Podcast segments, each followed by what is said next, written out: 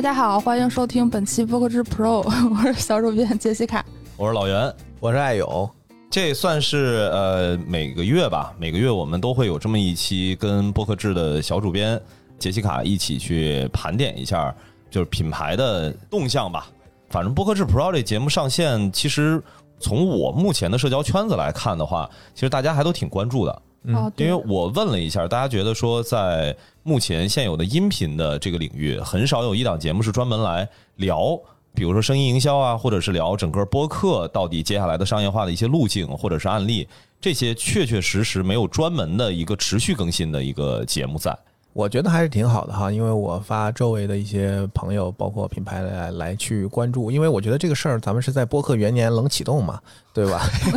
又 元年，老是元年，老元。对，然后那个我记得印象很深哈，我是大概在一零年一一年那个时候，就是微博那个时候刚刚兴起的时候，我那时候在呃新浪也是管微博的商业化，然后那时候我们也做我们叫 trade marketing 嘛，就是面对 to B 的。这样的营销，那公司的市场部主要是对 C 端的营销，相当于就是让更多的用户来用微博。那我们那时候 trade marketing 相当于就是针对企业 to B，就让企业要开微博，让企业要去了解微博营销。我们那时候叫 social 嘛，就社会化营销。所以那个时候，其实我还在微博，我们自己在微博上还养了一些小号，什么社会化营销啊、新浪微营销啊这些账号。然后前几天我回去跟微博老朋友聊，他们说这些号还在使用，啊还在使用，所以我觉得就是还是有价值的。所以我们今天先斗胆的立个 flag 哈，我觉得这个虽然我们现在刚刚在播客元年冷启动，我觉得就是聊播客营销、聊音频营销这个事儿啊，我觉得应该咱们这个未来应该是一个能够坚持的这样的一个阵地吧，我觉得啊，而我觉得音频提供了一个特别好的。途径就是因为其他很少有像播客这种媒介一样，这个长尾属性这么明显。就是我大概率能感受到，就是这个节目可能在未来会反反复复的被其他的一些对播客的内容营销这个领域有一些感知的人，可能经常会被翻出来听一听，哎，看看到底这个行业上发生了什么样的一些变化。嗯，就不管是播客制 Pro，我们从纯营销的视角，还是说播客制。每个星期在盘点一些这个发生的一些事情，我觉得这些在未来都会是一个很好的素材。对，我觉得咱能剧透吗？就是这周录的这个最新的一期，接下来应该啊可以可以可以呃有有可能这期会提前放，就是下周就放出来嘛。对，我觉得跟这位创作者在聊的时候哈，我还是不说了，留点悬念。但我我有一个很深的感觉，就是说，其实创作者自己对于商业化的思考。其实我觉得也是非常值得被记录和拿来去和品牌方一起来去分享的。现在我觉得在一个什么阶段呢？就是说，大家其实可能对于播客这个形态，可能在慢慢的、逐步的形成共识啊。其实现在也没有共识，大家在慢慢的形成共识，对吧？我们在节目里其实讨论了很多标准啊、定义啊、分类啊、算不算啊这些东西。但是对于商业化这块儿，品牌就像那一期节目我讲的，如果一个品牌主先不说他自己做不做播客吧，他如果自己不听播客，其实他很难理解，就是能够 get 到这种形态的真正的那个巨大的那个价值，就在我们在节目里讨论的，是很容易就把它就认为还是一个流量型的这样的一个媒介。那其实我觉得是。非常可惜啊，所以它需要一个过程。所以我觉得一方面来讲，我们可能会去呃分享一些前沿的广告主或者品牌方，他们其实现在已经在做了。比如我们这周更新的泡泡玛特，对吧？大家已经看到，就品牌主他为什么要做播客，他怎么看待播客的？他在当下他怎么利用播客这样的一个形态来去完成自己的这样的一个商业目标？同时，我们也会见证就不同的创作者。他自己在一方面面对用户做内容，另外一方面在过程当中接到了一些商单的机会，他怎么取舍选择？他怎么考虑和品牌的合作，跟自己的这样的一个内容的关系和社群的关系？我觉得这些都是非常有价值的。像您说的一些素材，我觉得它能够拼接起来，慢慢的，我觉得就是我们可以看到整个关于这个内容形态的商业化的。进程以及过程当中这些共识的形成的这样的一个经历吧。嗯，因为我跟创作者打交道打的比较多，不管是基于播客公社的身份，还是西马这边的身份，呃，我的感知是，绝大部分的创作者对于商业化，或者说对于自己节目本身能够给品牌提供什么样的服务，都是有自己比较深入的思考的。这种思考呢，确实他们以播客的身份来说，没有一个渠道，没有一个很好的契机，能够让他们来分享。那除非说媒体对他们去采访，但是说实话，这个媒体采访呢，能够展示出来的部分，大家也都能知道，是吧？比如咱们平时聊个天儿，实际上每次聊天就算是只说半个小时，如果是把它整理成一个有效的文字信息，这个小主编杰西卡因为一直在写公众号嘛，你是会有比较强的感知的，至少也都能在个两三万字左右。那这个信息不太可能会被媒体采访的时候更完整的传递和保留下来。对，而且现在媒体的报道基本上也是聚焦于一些内容上的，就是说大家为爱发电怎么样，很纯粹不挣钱这种的。只要是关于商业化的部分，就一定哪怕提到了，也文章里头绝对不会写。所以，Jessica，你你你你听了这几期节目，你自己感觉怎么样？因为你算是。圈内一直长期观察这个行业的，我听的播客也特别多了。你对你现在算是资深播客媒体人，然后你自己播客制也是你在负责，对吧？那你反过来你看播客制 Pro，你自己的感觉是什么样的？我们先自己互吹一下。就是觉得确实能听到很多听不到的东西，在其他地方，无论是媒体报道文文字上还是音频上，创作者基本上不会有机会有这么一个露出自己想法的空间。包括艾哲，他其实在自己的节目里都已经很少说话了。是吧？但是他可以在播客 Pro 里头讲一下自己的这些。其实故事 FM 在媒体上的报道也是非常非常多的。但是即使这样的话，那些艾哲在 Pro 里头说的话，其实很多基本上没有出现过，完全都没有在别的地方看到过。这个我觉得多年之后翻出来肯定是非常有意义的，可能过几个月就在媒体报道上能看到我们说过的话。过几个月，我以为你说百年之后，然后，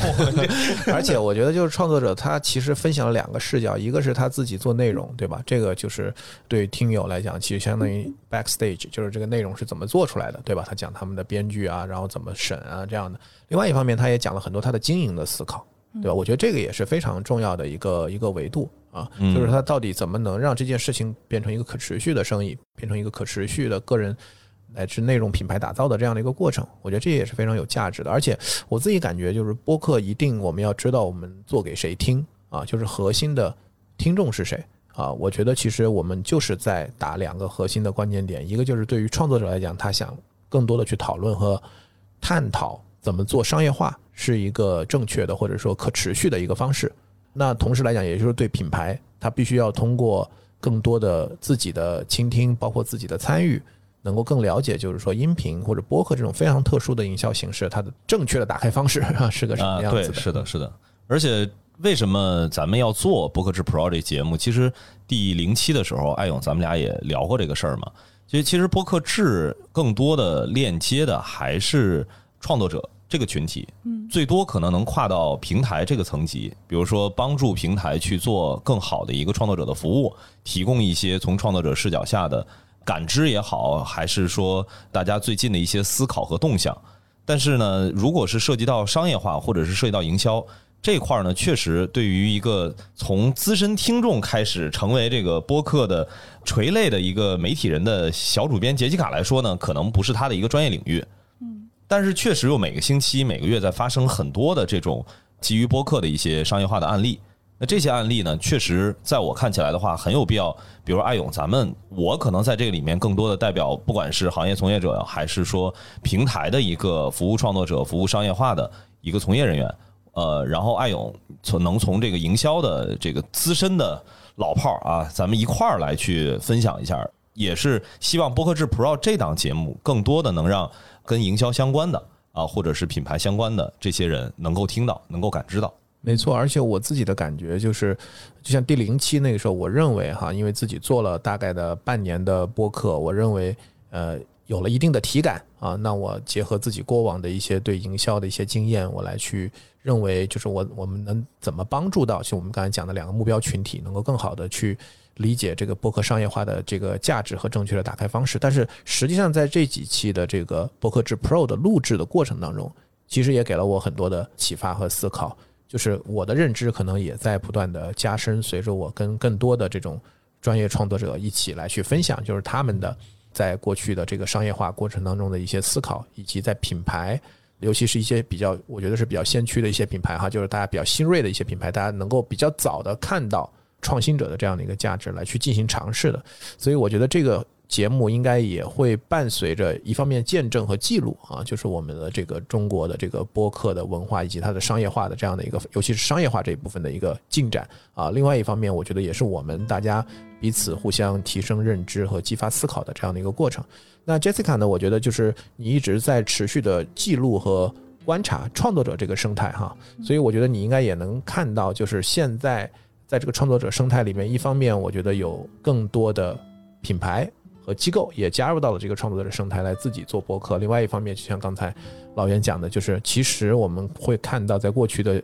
从今年开始吧，其实确实还是有很多的这种商业化的合作。嗯，对。今天我们这一期就是想来聊一聊这两个月，二零二二年七月份和八月份的一些商业投放。因为现在大家都普遍的广泛认知就是说，现在市场行情不是很好嘛，各方面的广告预算都在缩减，大家对播客也基本上是这个认知。但其实经过我们实际的盘点来讲的话，呃，也是有一些变化在的，至少它不是一直在缩减，有一些比较好的趋势。首先，我觉得一个就是比较正向的点，就是现在越来越多那种国际的大品牌，他们现在在播客上的投放在增加。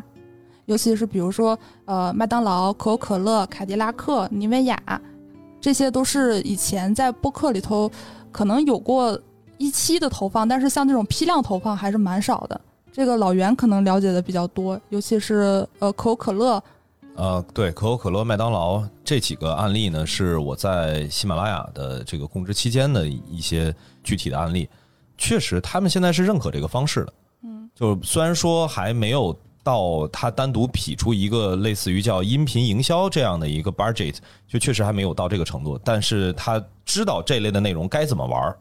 啊，他也能够认知到，其实我投放这个播客这种形态的话，更多的其实是想建立的是情感上的链接，不是基于流量啊，或者是基于人群覆盖啊，呃，或者说甚至是带货还是怎么样，就他确实不会带着这种目的来去做这个投放上的一个数据考核。哦，对，我听了一下，就是最近有广告投放的这些节目，我印象里头比较好的就是凯迪拉克，他在三个节目里的投放，就是跳岛、看理想和温柔人类。他虽然是给汽车品牌做广告，但是他的这个内容其实都做得非常好。比如说跳岛 FM，他那个标题我记忆特别深，他说，呃，选择副驾驶还是。方向盘是什么女性人生的一个很重要的选择，就是他把车相关的一些历史和一些性别意识，还有一些文学、电影的一些相关作品给结合的非常好。我看了一下那期评论区，就是大家的评论基本上是一边倒的好评，就是不仅这个文案写得好，聊得很有深度，而且商业化的结合也不让人反感。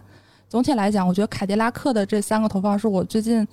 最喜欢的吧。他们和看理想做的那期是任宁和锵锵。就围绕一个关键词，就是自在，来聊一聊。因为任宁和锵锵他们是在不同城市旅居，一会儿在广东，一会儿在上海，一会儿在成都，就是聊一聊他们对于成都这座城市的观察，也结合一下他们那个品牌传递的理念。基本上也都是评论区都特别好，所以我觉得凯迪拉克他们这个形式也是国际品牌。我觉得他们在播客投放上给所有人就是一个算是一个内容结合商业化的一个小标杆儿。对他们没有那种特别特别是，当然也有那种强制的口播部分，但总体来讲会和内容嵌入的特别好。我觉得这个肯定在前期沟通上是花了很大的功夫的，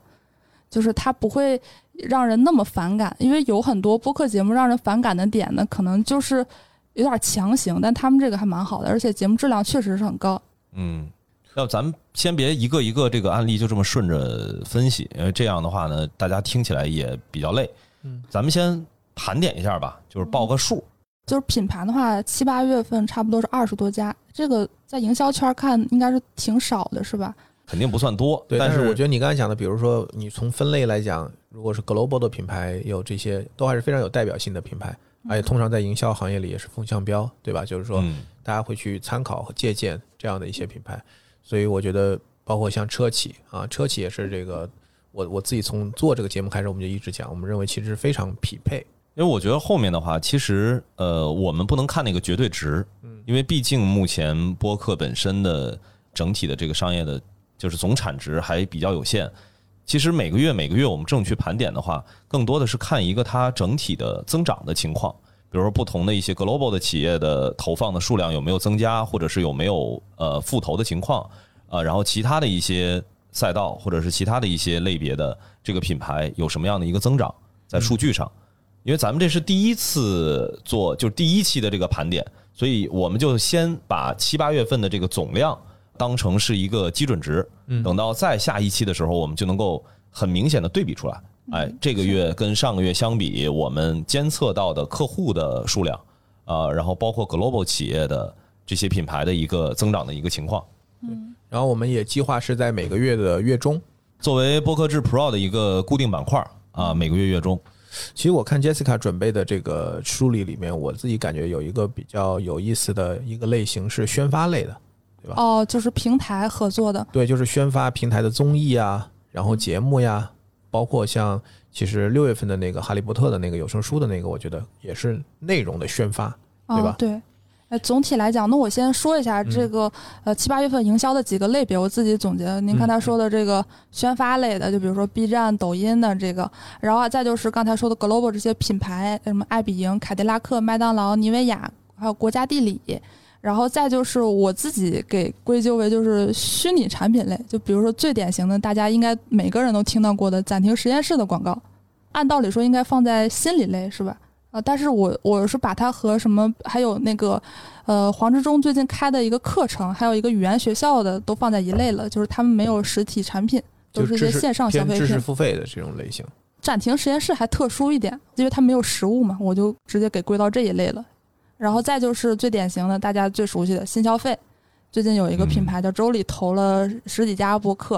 啊然后再就是平台的这些宣发，然后，差不多就是这几类。嗯，我觉得还是挺清楚的，就是这几条线，就是不同的呃类型的这个品牌在怎么利用播客这个形态来去达成他们不同的这样的一个商业目标。嗯嗯，我觉得带货其实坦率讲，现在是一个比较关注度可能比较高，但我觉得挑战还是非常大的这样的一个呃类型。我觉得我们可以持续关注一下。但是我认为内容的宣发，包括刚才讲的虚拟商品，其实更多的是我理解为体现为一些知识付费，其实也是内容消费嘛。其实本质上还是内容消费。我认为这一块可能会是跑得比较快的。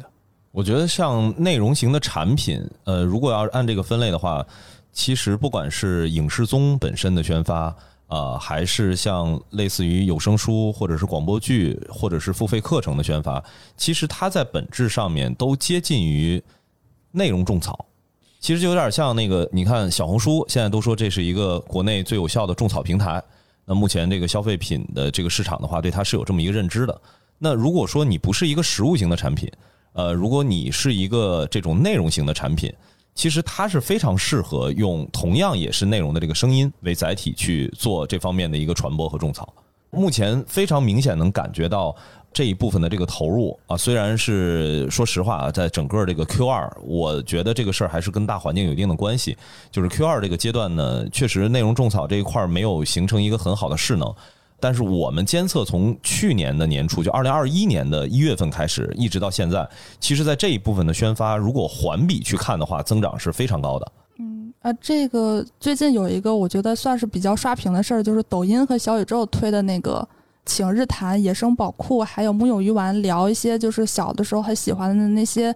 呃歌手，比如说陈奕迅啊、梁咏梁咏琪这类，就是怀怀旧向的一、啊对对一期节目，对，这种有内容，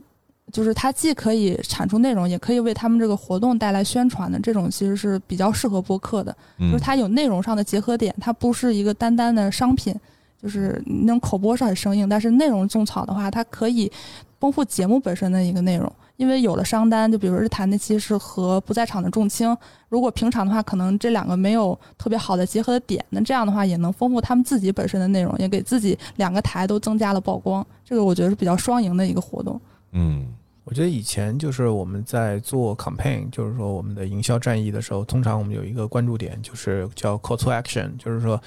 你接下来希望能够激发用户的行动是什么？啊，对，那有的来讲就是说从商业链路来讲，那可能最直观的就是让他去买东西，是吧？这是一种，但是实际上很多的 campaign 其实都是希望让用户去参与，就 engage 一个活动，可能是一个话题，可能是一个讨论，可能是一个投票，可能是一个用户创作自己的这样的一个 UGC 的创作。所以我觉得我们的观察也是会看到，可能未来会有很多的品牌，它可能是在比如在小红书、在抖音啊、在微博，在哪个地方他在做一个活动啊，线上或者线下的，但是他可能通过呃音频的这样的一个渠道，去让更多的人了解这个活动，并且通过合适的内容的这样的一个合作，然后去 call 很多的用户去在其他的平台去参与这些活动，我觉得也是有可能的，就跟宣发的逻辑是一样的。对，对，麦当劳他们在播客上的投放和这个也比较像，他们当时搞了一个围绕月球日的一个套餐，还有一个小程序上答题活动，都是针对小孩儿的。然后他们就当时找大王啊、无聊斋去聊一些亲子相关的一些跟宇宙科普相关的知识，然后大家。呃，有这么一个沟通的场了之后，再说，其实我们现在有这个活动，大家可以带着小朋友去体验这个套餐，然后去参加这个活动，其实也是比较典型的这一类的。它在内容上的结合点也是这个，让大家去行动，嗯，最后落到这个。对，从我的角度来讲，我认为一个品牌它可以把这个用户，第一就在本身在小宇宙或者在喜马拉雅这样的音频平台直接闭环完成它的互动。就是他直接参与一个音频的一个活动，同时他也可以把它带到 social 平台啊，就是微博呀、红书啊、抖音啊这些平台。然后第三块呢，他可能会把这个用户带到自己的就是 EC 平台啊，直接去做转化了。这就是我们看到很多领券啊什么这样的一些活动，他要去解决的。另外一块还有一种就可能会把它带到自己的私域，就你刚才讲，可能对于呃麦当劳来讲，他去到自己的小程序。嗯，呃，去回到自己的私域里面去做用户的这样的一个沉淀和运营，我觉得这几个地方都有可能是目的地啊，就 destination。但是中间他希望能够去达成的这个效果啊，它其实取决于他到底去把这个播客以及和创作者做出来的这个音频内容啊，去当做一个什么样的一个引流也好，还是一个种草也好，还是一个深层次的这样的一个沟通的这样的一个。我觉得。可以强化，就是起码在市场这一侧可以去强化一件事儿，就是播客能够很好的引导自己覆盖的用户的行为。因为其实现在都在说品效，品效，然后大家也都很关注销售这件事儿，但实际上销售这个还是很看场景的。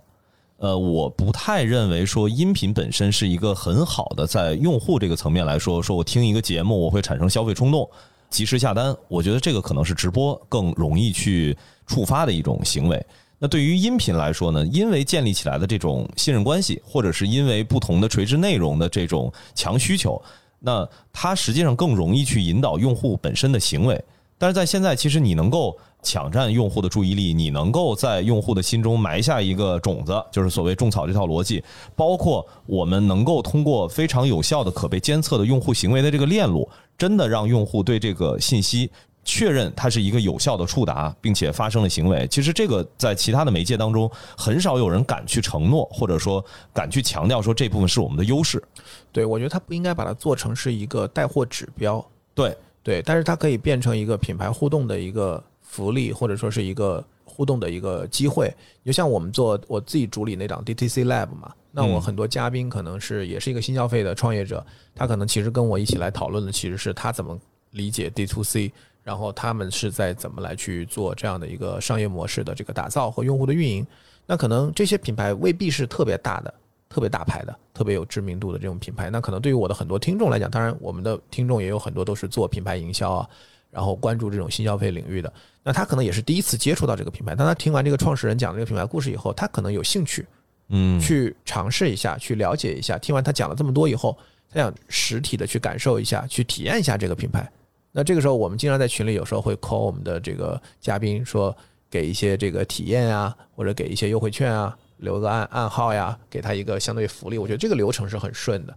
因为确实会有很多人就听完这个节目以后，对这个创始人以及这个品牌产生了兴趣。那我们其实每个月也做读书会嘛。那其实也一样，就大家可能在群里面会讨论书嘛。那可能讨论过程当中，我们投票完了以后，大家可能就自己就去买书了。这个也是很顺的一个一个一个逻辑。所以我觉得就是说，呃，从电商的角度来讲，其实这些商品或者不管是实物还是虚拟，这些商品都在啊。其实关键是我们通过内容创造一个什么样的一个一个一个契机啊，让它产生想去体验或者去尝试的这样的一个，我不觉得不一定是冲动，其实就是一种他的一个想法啊。哎。杰西卡这边的话，这个还有什么？就是在七八月份，你觉得比较就让你印象深刻的一些品牌的案例？呃，印象比较深刻就是那个周礼，就是我们之前在群里还分享过，就是新榜有一期报道过一个，说有一个品牌要拿百分之五十以上的市场预算来投播客，然后最近就发现他们真的开始投了。之前那个报道好像是年终吧，就是当时只是这么一说，现在大概看了一下，投了十几家博客。然后我可以言出必行。对，我觉得对新消费品牌来讲，我觉得其实，在本身预算就比较少的情况下，呃，把博客作为杠杆，我觉得其实是有道理的，比比较理性的嗯是有一个道理的行为嗯是有道理的。基本上能看出来，就是国际这些品牌，他们投播客，他们都会特别有一个明确的话题关键词，一个内容要求，它是做一个深度的内容定制。他们可能就是说我提一下这个品牌，你重要是还是把你这个内容做好。但新消费他们这个基本上是对内容本身没有特别强的干预。可能基本上也就是说，你只要把我说到的一些文案给提到了，然后就是你放一下你的这个就什么连接，然后在社群分发一下就可以了。基本上差不多是这样的。然后那个我记得那篇文章里头还写，那个周丽想把其他的那个渠道，他在投播客的时候全都给关了。只留播客再来，就是因为播客现在营销最大的问题就是没有一个特别可量化的数据，嗯大家都在说，但是其实大家也不是在说谎，但是确实缺一个特别好的数据啊。这个很像早期就是小红书那个时候，嗯，就是大家也会做这样的测试，就是我在一段时间里边，我把其他渠道推广停下来，嗯，只保留小红书，侧面的来验证，就是说这段时间我们的 GMV 的增长有多少，来确认有多少是归因从小红书这边来带来的。这个我稍微的多说一句啊，因为小红书在早期刚开他们那个业务的时候，因为他们的产品还没有标记的那个功能，所以在当时如果想知道小红书的种草到底有效还是无效，就是只能选择先把其他的一些这个渠道先停掉，然后看一下它这个品牌实际是不是有一些增长。就这个其实确实也是一个在行业内不算很新的一种呃变相的监测手段了。就是小红书它有回收率嘛，就是看完以后大家再去搜这个东西的这样的一个率，然后同时在我们的电商平台，就是用户主动的搜索带来的 UV 进店访问成交，这个是非常重要的啊，就是对搜索指数的拉动。所以这一部分就对电商来讲就是站内站外啊，站内其实就买直通车啊、转展啊这样的一些站内的投放，但站外来的流量在站外投放，其实就是希望能够带动到店和这种搜索。那嗯到店它通常来讲都是有 tracking，就是直接有这个链接，你能够直接去跟踪和监测这个流量是从哪儿来的。但对于这种内容型的种草，它其实不是看完节目以后去点一个链接，直接跳转到这个电商的这个页面，而是要自己要去主动的去搜索，它就会看这个对搜索和搜索指数对这样的一个拉动。对，而且这块儿的话，其实还可以这个说一下，就是目前呃，因为在小红书，其实品牌都会知道说，我现在要投放，我今年全年我到底在小红书上一共呃采购了多少条的笔记，然后这多少条的笔记呢，对自己的整体的搜索，或者是从小红书上现在直接的这个标记，或者是购物车的这个链接，能够转化的是多少？它有一综合测算。但是在音频这一块呢，目前还是预算逻辑。就是我其实是挺希望，比如说，是不是到了年底，我们能够盘点一下什么样的品牌在今年投放了多少条的声音，然后最后他们呃，当然了，这个可能也得跟品牌这边有更多的一个沟通。他们认为这个多少条的声音给他们带来的一个整体的一个搜索的增长，或者说是他们的一个获客的情况是什么样？我觉得这个有可能成为一个可监测的一个指标。嗯，还挺期待这个品牌最后能不能给一个大家比较能量化的数据。我记忆很深，就是协聊招商的时候，他会特意提到说暂停实验室的那个 ROI 是大于一的。其实我觉得你不管这个多少，你只要给大家一个数，大家心里有一个预期的话，就会。我觉得营销就会渐渐的注意到播客，不然的话总是在这空口白话，就真的是没什么劲。然后还有就是一个小观察吧，就是基本上能接到，比如说像 B 站、抖音这种平台的内容宣发的，还有国际品牌的，它基本上的在小宇宙上的这个节目订阅都会超过五万，这是我觉得一个比较量化的一个标准。但是接到新消费品牌的话，只要基本上你订阅过一万，就会有商业化的机会。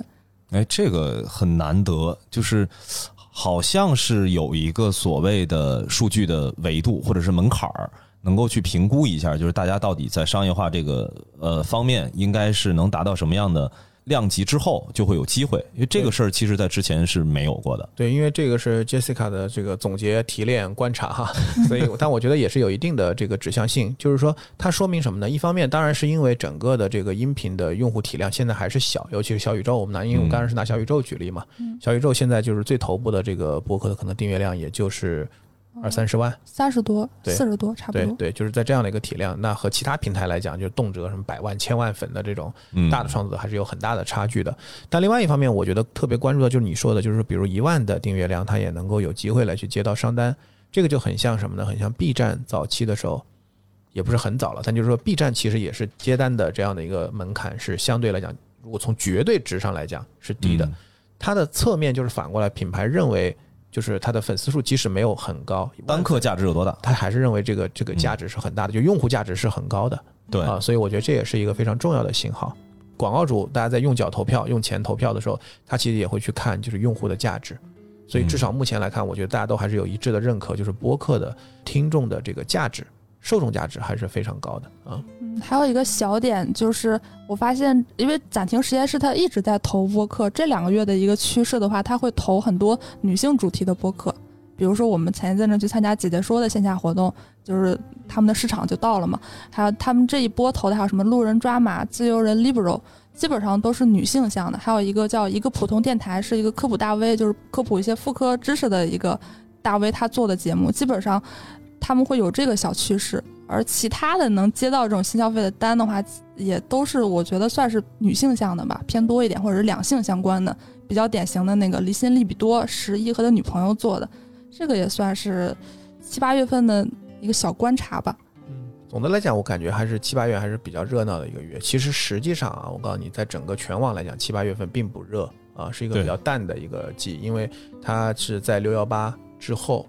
双十一之前，双十一之前，但同时这几个月其实大家也知道，全国的疫情是有非常的很多的不确定性对对，啊，所以我们看各个平台呃的收入啊，当然现在最近这一周，其实各个平台都在出半年报啊，出的是 Q 二的财报。嗯啊，其实都非常差。那么我们会看 Q 三的这个财报是个什么样子的，但我总的感觉来讲，就是大家其实都还是也都在等待啊，在等待嗯今年的这个双十一，大家也去看一看今年双十一会是什么样。大家其实没有那么乐观对于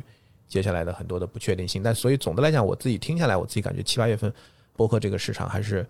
有一些积极的变化的。所以我觉得我们以后确实可以就是每个月来定期的来去盘点和提炼一下，就在最新的这个月里边，整个的播客营销这个市场发生了一些新的这样的一些案例和新的一些趋势性的变化。嗯，对，这几个月有几个节目的商业化表现其实是蛮突出的，但我觉得没有哪个创作者会说我最近很挣钱，我们觉得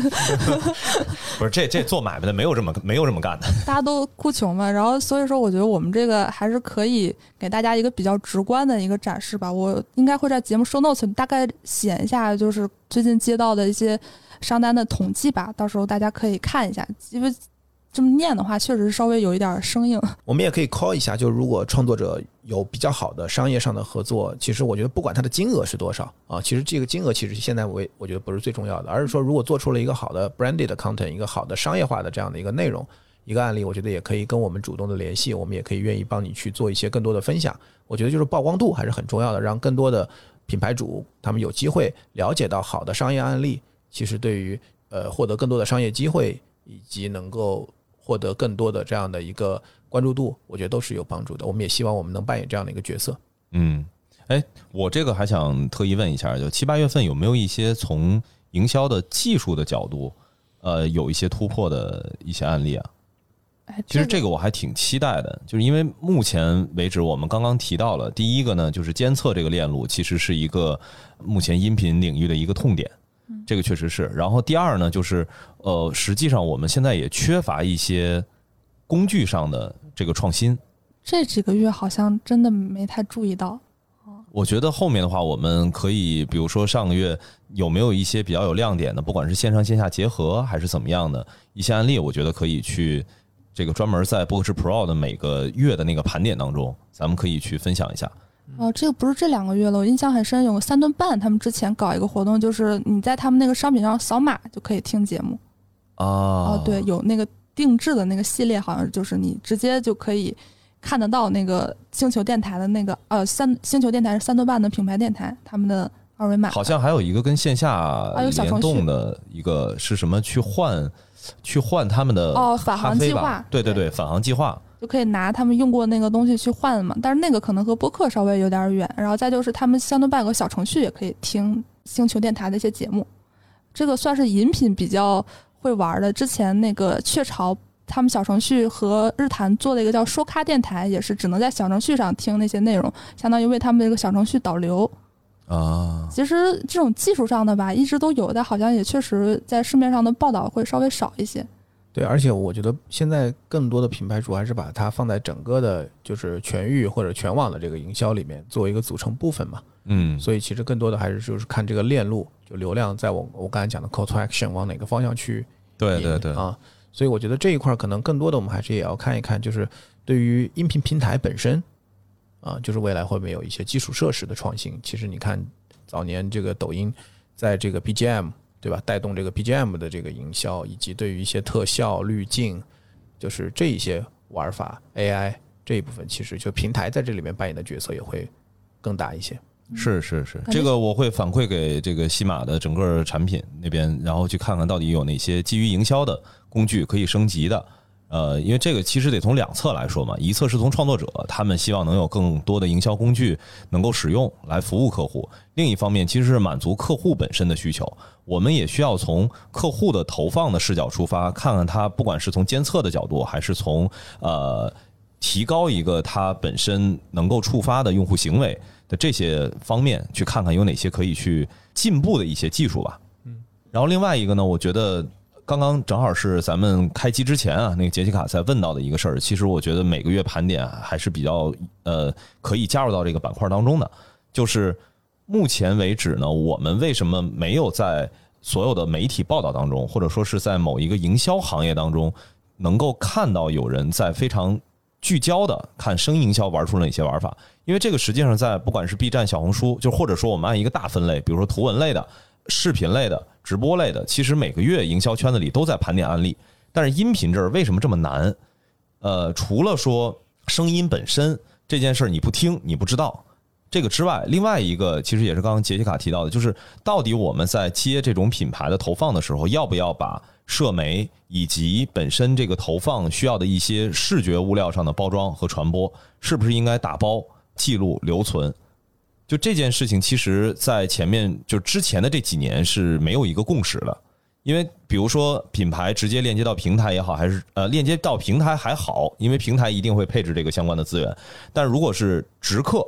比如我们从目前看到的这个品牌投放的比例来看的话，还是直客居多。嗯对，就是直客是直接它链接到了这些播客们。在这种情况下呢，其实播客并没有接到一个 brief 说，呃我现在需要为你的这个活动制作相应的什么样的视觉的物料，需要在哪些社媒去做一些传播，这个就会造成这个案例在基于所有开屏的软件，我们去搜索是搜索不到的，所有的物料的传播是看不见的，只能靠听。这个其实是可以聊一聊。我做这个统计也非常困难，就是大家基本上 show notes 写的其实都已经不多了，何况 何况就是会在社媒分发，可能不听播客做营销人觉得怎么会有这种人，就是说你接个广告你都不做个图什么的嘛，但实际上做播客的，尤其是年头越久的人，他可能越没有这个习惯。对，我觉得这个也会发生变化，就是大家要把这个大内容的这个概念建立起来。就是说，虽然我们的 core content 还是我们这个音频啊，还是这个音频，但实际上围绕它的 show notes，围绕它的宣发物料，包括评论、用户的评论区啊，这其实都是内容里边的一部分。那我们在比如其他的平台，我们已经看到，就是广告主对于比如说小红书本身的这个博主的笔记，在关注的同时，现在也会非常的关注，就是说在评论区。嗯，用户的反馈，所以对于整个的这个内容是把它放在一个整体来看的。因为有很多用户，尤其是跟消费决策、购物决策相关的用户，看这个用户的评论和反馈，这个是非常直接的，是吧？甚至有人直接下去就去看，先不用看你的商品详情页这些介绍，直接进到这个评论区，先去看看好评、差评这样的一些。因为之前我总是喜欢把播客这类内容更多的对比成电影，就是不管是从时长也好，还是从它本身的这种相对沉浸的一些体验，跟电影是有些类似性的。就是电影是一个你需要在电影院环境内去体验的这么一个内容消费的产品，或者说是一个娱乐上的产品。那你肯定不会认为说电影这个东西离不开电影院吧？嗯就是我们会在各种各样的社媒的渠道去看到这些电影的相关的一些信息，在各种各样的一些不管是线下的还是说线上的，其实电影不管是从 trailer 还是从它的海报还是从评论，其实它是一个全媒体的一个覆盖。但目前播客这件事儿呢，确确实实还就是大家没有那个意识。目前我们从统计结果来看，播客节目双微齐全的比例都非常低。嗯，对，这会造成一个，确实我们想要让更多的，比如说关注营销，或者是在其他的媒体上面去检索信息的人，想要去了解到，其实，在声音营销已经有了很多的案例，有了很多品牌的投放，这件事情无法被搜索到。我觉得这个也跟我们在第零期其实就讲过，就是专业玩家进场，就是现在还是更多的是个人创作者，就是说个人创作者，一个是呃自己的团队也比较有限吧，精力也比较有限，就是更多的还是把注意力集中在这个内容本身的这个打造上啊，同时有的可能还还有其他的工作，对吧？啊，对，兼职居多呢。对对，我觉得未未来随着专业创作者，就是带团队的创作者越来越多，我觉得这些问题都会都会解决的，这不是大的问题。嗯，但是我之前也在想，为什么会有这个事儿？就是很有一段时间，大家去做双微，尤其是做公众号，是为了用它挣钱啊。因为音频有个优点，就是你可以让大家去点那个广告，然后就是大家啊，你说的是那广点通的那个分成体系，对大家后台流量主功能。大家一开始把社媒当做一个自己的收入渠道，后来发现这个事儿不怎么挣钱了之后呢，他就觉得不做了，因为没有什么收益嘛。但是可能现在我们来看的话，你做这个事儿不是为了得到什么，是你要对外去传递一个信号，是吧？就大家嗯现在做事的想法有个迭代。其实昨天我还在跟微博的一个运营负责人在聊哈，就是微博跟其他平台的一些竞争嘛。但其实他有一点，我觉得我也是白印的，他就是说你不管在哪个平台做创作者，你自己还是得有个微博的账号嘛，啊，你是得有个自己发声的机会，对吧？跟外界沟通的一个机会。我觉得其实公众号也是一样的一个逻辑，嗯就是说你可能是一个节目创作者，你可能是一个内容的出品方，但是你也需要在其他的平台上能够有跟外界沟通的这样的一个场景。就像我们刚才回到节目一开始讲的，就是当我们录这期节目的时候，包括前几期节目的时候，我相信那些创作者他们自己做内容就是创作者，自己也有很大的粉丝，但是他们是到了我们这档节目《播客之 Pro》才真正有一个机会，有一个场域，嗯，来去分讲享很多他的一些 backstage 的故事，以及他对于商业化的一些过去的一些有意思的经历，他的一些思考。所以我觉得就是你自己的节目和你自己的这个内容是一件事情，但是你在哪些渠道和平台上跟不同的人去讨论嗯这些议题和分享这些议题是另外一件事情。所以我觉得，呃，还是有必要，就是对于创作者来讲，是吧？双微一抖，抖音就算了哈，但双微我觉得还是有必要去考虑，去嗯有一个这样的一个沟通的通道吧。我觉得，嗯，好，行那我们今天的节目就到这里。我们也希望下一期，我们除了大家在我们这里能够去听到我们跟品牌方、跟创作者一起来去聊这个播客商业化之外，也能够在我们这一档相对固定的专栏里面，在每个月的月中，我们一起来去跟着 Jessica 的脚步，一起来去记录、见证和观察整个行业里边最新的一些营销案例和一些嗯。趋势的变化。好，我们下周再见，拜好，拜。拜。拜